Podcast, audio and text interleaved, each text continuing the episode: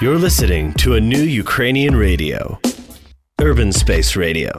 Привіт! В ефірі Urban Space Radio. З вами Вікторія Андрієва. І упродовж двох днів я та мій колега Сашко Шевченко будемо виходити в прямий ефір з заводу Промприлад. Тут власне відбувається зараз архітектурний фестиваль е, сеанс міського сканування. Ми дуже перепрошуємо за запізнення в ефірі, але ми готові вже стартувати і говорити з цікавими людьми на цьому фестивалі. Отже, моєю гостею є е, Анастасія Пономарьова. Вона архітекторка, урбаністка, митчиня та співзасновниця агентства Urban Curators. Настя, привіт.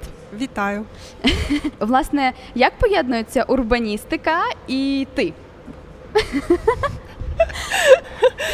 Не знаю, урбаністика стала моїм професійним і таким особистим життям вже не знаю, більше п'яти років. Ого, п'ять років. А якби урбаністика була тваринкою, ким би вона була? Бділкою. Дотига працювати і бути всюди, не знаю, продукувати класний, класний продукт, який дуже корисний для всіх. Супер. Окей, в неї є свої методи і то, як вона це робить. А в урбаністиці скільки їх взагалі існує методів, практик? Я як архітектор і там биткиня да, вже дослідила не знаю, більш десятка якихось методів. Це не кінець. Вони в теорії діляться на якісні і неякісні методи, да, там е, професійні і такі аматорські. е, А якісні і неякісні, як це? Простою мовою якісні це ті, що про цінності, Угу. про якісь такі штуки, які не помацаєш, да, а, а кільк... ну, А то вже а то, то, то вже кількісні, там, де можна якусь мову цифр, е, доказів застосувати. Да. Супер. А в тебе в біографії я вичитала, що ти дуже любиш метод знизу до гори. Як це? Що це? Про що це? Приклад це фестивалю міського сканування. Це те, що відбувається не тому, що існує якийсь проект, існує якась політична економічна воля, да, якісь підґрунтя, а це відбувається тому, що людям цього хочеться і вони цього потребують. Ну тобто, це може бути індивідуальна твоя якась акція, протест. Да, я просто взяв і перефарбував Мгм. свій під'їзд, да, зробив лаву у подвір'я. Або це може колективне, да, коли разом якась спільнота митців, наприклад, захоплює там напівофіційно, а може офіційно якийсь цех, робить там же майстерню. Ти як засновниця Urban Curators, у вас на сайті є дослідження і є проекти. Як стається, чи це взаємопов'язані штуки, і як одне перетікає в інше, і чому? Ми втрьох вирішили. е, Андрій Шуляр, Іра Яковчук, е, мої двоє партнерів та і співзасновників організації, що дослідження є важливою частиною. Ми не згодні з тим, що дослідження зараз е, нехтується, та і тільки в деяких випадках воно використовується як такий перший етап е, проектування, да, і на ньому приділяють увагу. Ми вирішили втрьох, що це важлива частина, яка, по-перше, дає відповідь на питання, що робити.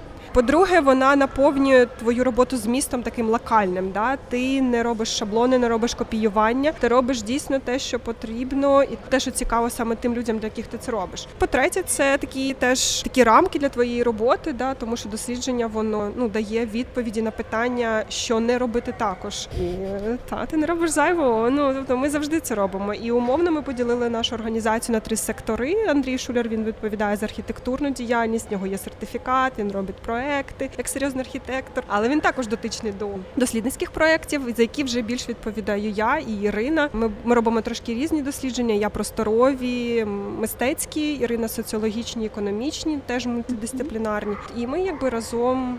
Складаємо такий більш е, ну пакет послуг, можна так сказати, як команда. Цифра дня. Скільки проєктів Urban Curators вже реалізувало? Опа, більше десяти. Е, Залежить від того, що вважати проектом. Да? На замовлення зробили, напевно, більше десяти. Стільки ж зробили з власної ініціативи. У нас є проекти, які ми робимо тому, що хочемо, не чекаючи замовника. Ми ніколи не рахували. Я напевно напевно помилилася. Вибачте, Андрію і Іра. Певно, що все буде дуже добре. Ви просто потім порахуєте собі, скажете, там було більше. І тепер, власне, ще такий нюанс. Я знаю, що ти займаєшся переважно тимчасовими трансформаціями. Наскільки це є методом і чому вони тимчасові? Чому це не можуть бути сталі, або чому вони мають бути сталі, а ви робите на зараз? Тимчасові трансформації можуть бути будь-чим, але не, не якоюсь корисною, да, цінною трансформацією промислових територій. Вони поки що нелегальні в Україні. Україні не, існує жодного закону, який закріплює Опа. ну, якийсь статус за цими. Та наприклад, є в Німеччині, в інших е, європейських країнах, в Голландії є якісь е, документи, які ну якби роблять їх, формалізують. Де це такі, де такі, такі от низові да, трансформації в Україні. Це така штука, яка іноді асоціюється з фаном, іноді з непрофесіоналізмом, іноді з наївністю. А є воно по суті, ну не завжди, да, але може бути дуже класним альтернативним методом трансформації чогось, що чому ще немає відповіді і аналогів в Україні. Да? І мені це цікаво, тому що це. Це прямує нас і в майбутнє. Це більш справжні методи. Я говорю, наприклад, про наприклад, да там якийсь тимчасовий проект виходу до води на промисловій території, да коли в жодному з офіційних проєктів, там в генеральному плані в зонінгу він не позначений, да, але він потрібен, і це просто велика прикрість, що його немає, і люди беруть і роблять це. Але це такий метод, який дуже сильно критикується зараз, тому що вже є певна історія цього методу. Да, в нас він такий новий, але в Європі він існує 30 років. Завдяки тому, що є вже що критикувати, почалося критикується за те, що є економічна така нестабільність, да, що ці проекти вмирають дуже швидко, що вони не конкурують з е, такими більш е, офіційними да, проектами, які може собі дозволити місто, великий девелопер, але при тому вони не втрачають цю от креативності цього, і, знаєш, е, реакції на реальні потреби і реальні якісь ідеї, а не видумані. А які ще є методи, методики дослідження або дії вже власне? Міста, да? Да. Ну, дуже активний такий популярний метод це мапування, будь-яке там електронне мапування, да, коли використовуються існуючі якісь базові карти, Google, е, Mapbox, е, Wikimapia, да, там Мгм. OpenStreetMap, коли колективно можна щось збирати, якусь інформацію, прив'язуючи до конкретного місця і надаючи, надаючи цьому вже надаючи, ну, надаючи ці інформації, вже географічну прив'язку. Да, це, це перетворюється в такий метод дослідження, да, мапування. Але мапування це ж е, не тільки таке дуже точкове, ну якби точкове я маю на увазі, дуже точне, е, дуже близьке до географії. Мапування буває таким абстрактним, як те, що ми називаємо ментальне мапування, Мгм. да, коли досліджується проект якимись такими абстрактними категоріями. І ви, мабуть, бачили дуже часто там люди, які в командах працюють, вони використовують там те, що вони називають е, хмарка стикерів, стікерів. Це теж мапування, це теж такий метод дослідження, дуже популярний сьогодні. Супер. А яким чином можна я знаю, що ти займаєшся власне трансформаціями соціалістичних містечок, так? Угу. Е, яким чином вони можуть і мають трансформуватися? Ну, є свіжий приклад е, нашого офісу, е, не тільки нашого, да, Карс 12, е, колишній київський авторемонтний завод в Києві на Подолі, а який став не так давно, півроку тому, простором для нашої організації Урбан Куратори, але також для трьох інших агенти змін. А плюс С це транспортна агенція і е, журнал про місто Хомарачос. Він став простором не тільки офісним для нас, але й таким експериментальним у вигляді невеликого такого відкритого або те, що ми називаємо shared space е, на території цього заводу, де ми проводимо різні освітні події, розважальні, в тому числі на тему подолу, на тему промислової архітектури, на тему цієї радянської спадщини соціалістичної. І в чому цінність цього? То що вона ну якби по-перше ставиться з повагою до того, що нам дісталось. А по-друге, ми знаходимо якісь дуже специфічні для цієї місцевості рішення. Ну, наприклад, ми вже знаємо, кому ця територія, окрім нас, цікава. Угу. А це означає, що, наприклад, е, той девелопмент, який настане раніше. Ну, якби або не знаю, трошки трошки запізно на цій території, але він він буде, да, то він може використовувати цих людей вже як е, тих, які творять атмосферу, додаткову вартість до цієї території. По-третє, це теж е, кейс того, як, як взагалі відбувається ця соціальна інновація, я би сказала, а саме співіснування декількох організацій, які водночас різні, але мають щось спільне, і вони співпрацюють. І соціальна інновація з точки зору навіть межсекторальному, тому що громадські організації комунікують з девелопером, кому- комунікують з власником цієї території, знаходячись в першу чергу на цій території. А як це взагалі відбувається? Це відбувається в першу чергу через підписання договору на оренду, а як який, вони який знайомляться, Хто знаходять сам- один одного, девелопери і А. то це активісти. Архітектурний світ і урбаністичний він він дуже тісний. Знайомство може відбувати ну, відбутися там на фестивалі, да, а може під час якогось проекту, де поза межами цього проекту, бо там події може ви якась вийти розмова стосовно ресурсів, які є, наприклад, у девелопера, і там планів, які є у цій громадській організації. Так вийшло в нас. Девелопер пояснив, що є в нього там вільний простір да, на Подолі, який він здає зараз під склади, але більше цього не хоче. Він хоче мати більш активний простір, де будуть відбуватися події, деякі ці склади, звісно, ніколи йому не запропонують. Ми і Urban Curators, і інші організації шукали приміщення, в якому ми б могли робити більше ніж просто офісні якісь свої справи, мати простір для експериментів. Зараз ми його маємо, і я вважаю, що це така певна соціальна інновація, тому що орендні умови в нас е, льготні. Ми ми знімаємо на менш е, ну за меншу ціну ніж би знімалися в центрі. По-друге, ми маємо додаткові ці переваги у вигляді простору, де ми організовуємо події, у вигляді там подвір'я, яке ми можемо власними силами і власними ресурсами трансформовувати. Ну і девелопер поки що на це все дивиться. А девелопер і це не як заважає. власник виходить. Е, да, девелопер Ну, в даному випадку, на прикладі цього київського авторемонтного uh-huh. заводу, це і власник, і та людина, яка має плани по реконструкції цієї території. Тобто він і проєктант. А якщо трансформації не тільки, наприклад, якихось промислових зон, але й житлових кварталів, чи цим не займаєтесь? Ну нас цікавить е, той ресурс, який вже має місто. Да, Нам не так цікаво працювати з новими територіями, тому що це трошки не накладається на ту ідею компактного міста, да, в яку ми віримо. І ми знаємо, що вже багато території залишилося нам да, в такому вигляді не дуже якісному, в тому числі ці промислові території, які треба порозмислити. Їх не можна покинути, залишити і займатися новими. Тому переважно ми працюємо, от якби з існуючим середовищем. Ми там робили проект. Три роки тому на ревіталізацію фабрики повидла у Львові. Ми багато робимо там проєктів з реконструкції цен площ. Та ну ми зазвичай працюємо вже з середовищем, яке має якусь історію, да і форму. І те, що там буде, житло чи якісь інші функції, залежить від запиту, який дає нам або клієнт, або або наше дослідження, якщо ми робимо за власну ініціативу. А хто дає гроші? Фабрика повидла у Львові, ваш завод. Е, навіть ця територія це дуже багато грошей, щоб це все зробити. Да? Угу. І я це розумію, тому що коли є просто голі стіни, там не буде затишно і комфортно. Е, це гранти, чи є е, ви знаходите людей, які готові за це платити, і як це потім відбувається, вибудовується у цей місточок? А якщо мова йде про такі офіційні проекти, да те, що я б називаю офіційними, тому що вони йдуть е, від клієнта. Да, Це може бути місто, це може бути девелопер, то там платить девелопер. Да, І ми з девелопер або місто, замовник. І це буде е, згори донизу? Це ні, це не буде згори донизу. Да. Це буде те, що якраз я не роблю, але роблять іноді ну як урбан куратор, як колектив. Да? uh ми робимо такі проекти також. А знизу, якщо ти питаєш знизу до гори, да. Да, то ці проекти мають е, ну в нашому випадку в, в організації таку фінансову модель. Починаємо ми з грантів. Ми це називаємо seed money, да, гроші, які потрібні, аби покласти перше зернятко в землю. Це ну в нашому випадку не такі вже й великі гроші, тому що на на, на кінці проекту ми маємо, наприклад, бюджет, в якому ці seed money складають, наприклад, 25%. Тобто такий стартовий такий поштовх. Докладаємо ми потім, наприклад, не обов'язково грошима, але якимись нематеріальними ресурсами наші проекти. Знаходимо матеріали, які нікому не потрібні, або долучаємо якихось партнерів, які там послугами допомагаються, ну якимись іншими речами нематеріальними. І е, от, от так це працює. Які існують складнощі, от поки ви реалізовуєте проекти? Знову ж таки низові, да? які хочеш.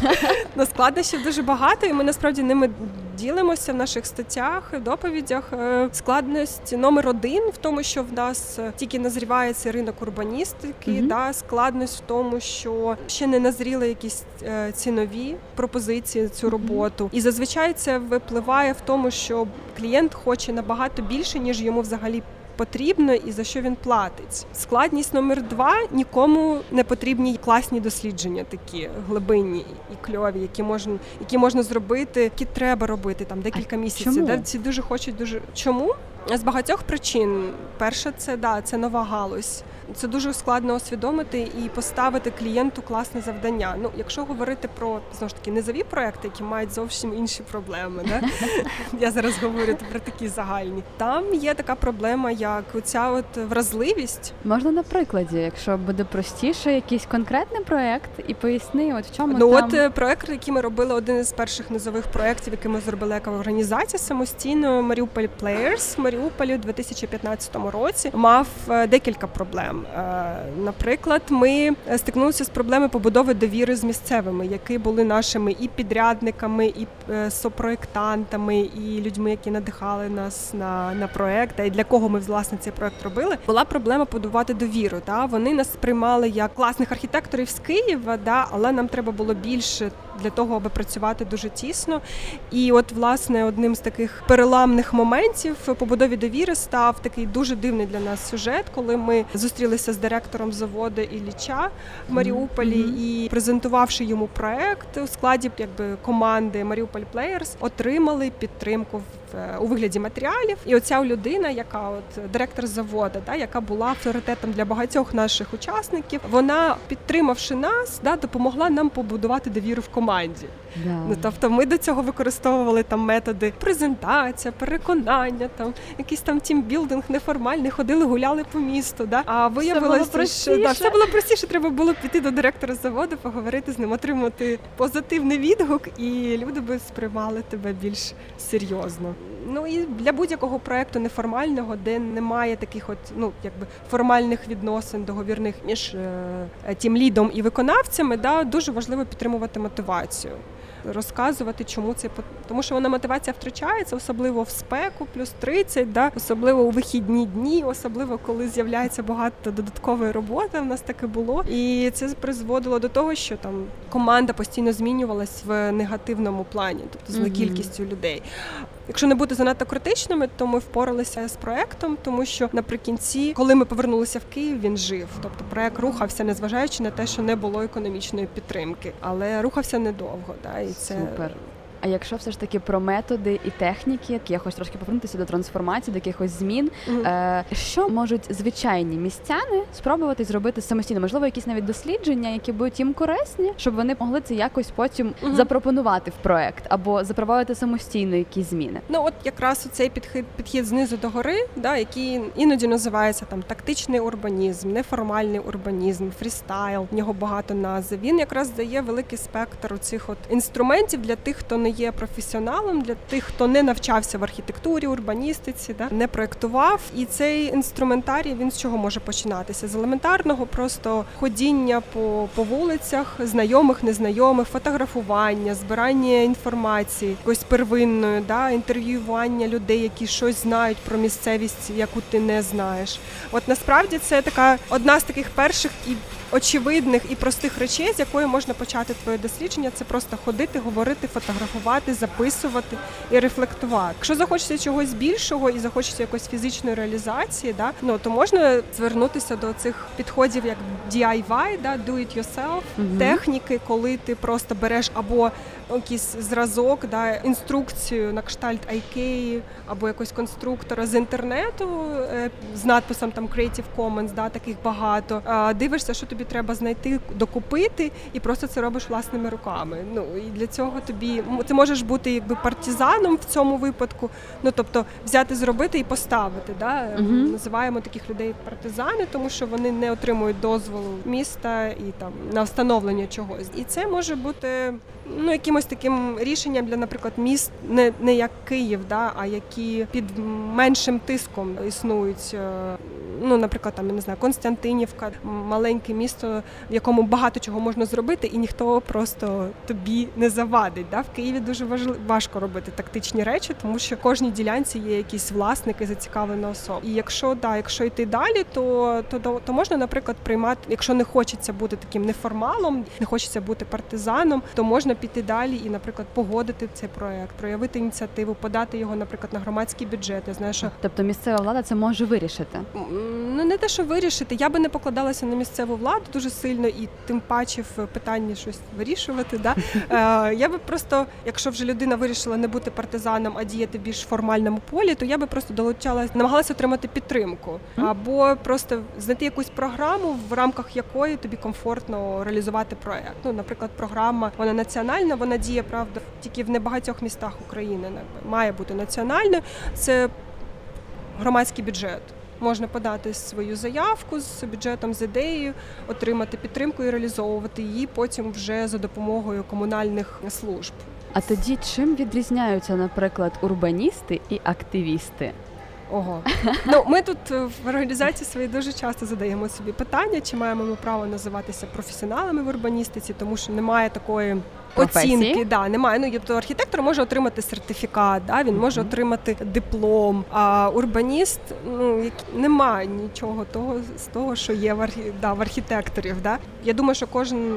Кожна людина, яка цим займається, вона свою власну межу якось окреслює. Ми її окреслили в такий спосіб. Якщо ми робимо проект навіть тоді, коли в нас закінчився інтерес, та і ми маємо відповідальність за результат, свідомі того, що ну як знизити ризики в цьому проекті, то я думаю, що ми можемо називати себе професіоналами. Е, Коли ми починаємо, наприклад, низовий проект, ми думаємо про ми прописуємо ризики, які можуть статися, і ми намагаємося їх знизити. Да? Коли, коли вже закінчився проект, то ми намагаємося відрефлексувати, поговорити з учасниками проекту і зробити якісь висновки. От, наприклад, як було в Маріупольському проекті, ми зрозуміли, що нам дуже важко побудувати довіру, да, як я казала, да, підтримувати мотивацію, а потім мати якийсь більш сталий ефект. І ми ці наслідки і висновки намагалися вже вирішити в наступному проєкті, угу. який ми робили в іншому А. місті. От я думаю, що це така ознака.